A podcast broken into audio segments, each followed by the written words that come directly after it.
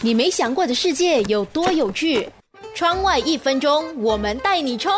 你是否有想过，当你在思考的时候，脑子里的声音到底是谁？其实从小到大，我们应该都有意识到，当你在思考、跟自己对话的时候，脑中都会浮现一把声音。其实早在上世纪三十年代就引起科学家的注意。这把声音呢，其实在学术上是被称为 inner speech 内部语言。因为当时的技术也不先进，所以无法对内部语言进行更多的一些分析。随着影像学高速发发展，核磁共振成为用于大脑研究的一大部分。研究者呢就发现到，当人在进行内部语言的时候，不仅脑海里出现的那把声音的语速跟正常说话相似，连呼吸的节奏也会是接近于你说话的一个状态。甚至有一些研究呢还发现说，当你在进行内部语言的时候呢，连带喉部的肌肉也会被激活。也有研究人员发现说，自闭症患者的成年人往往因为缺乏内部语言，所以当他们在进行默读或思考的时候，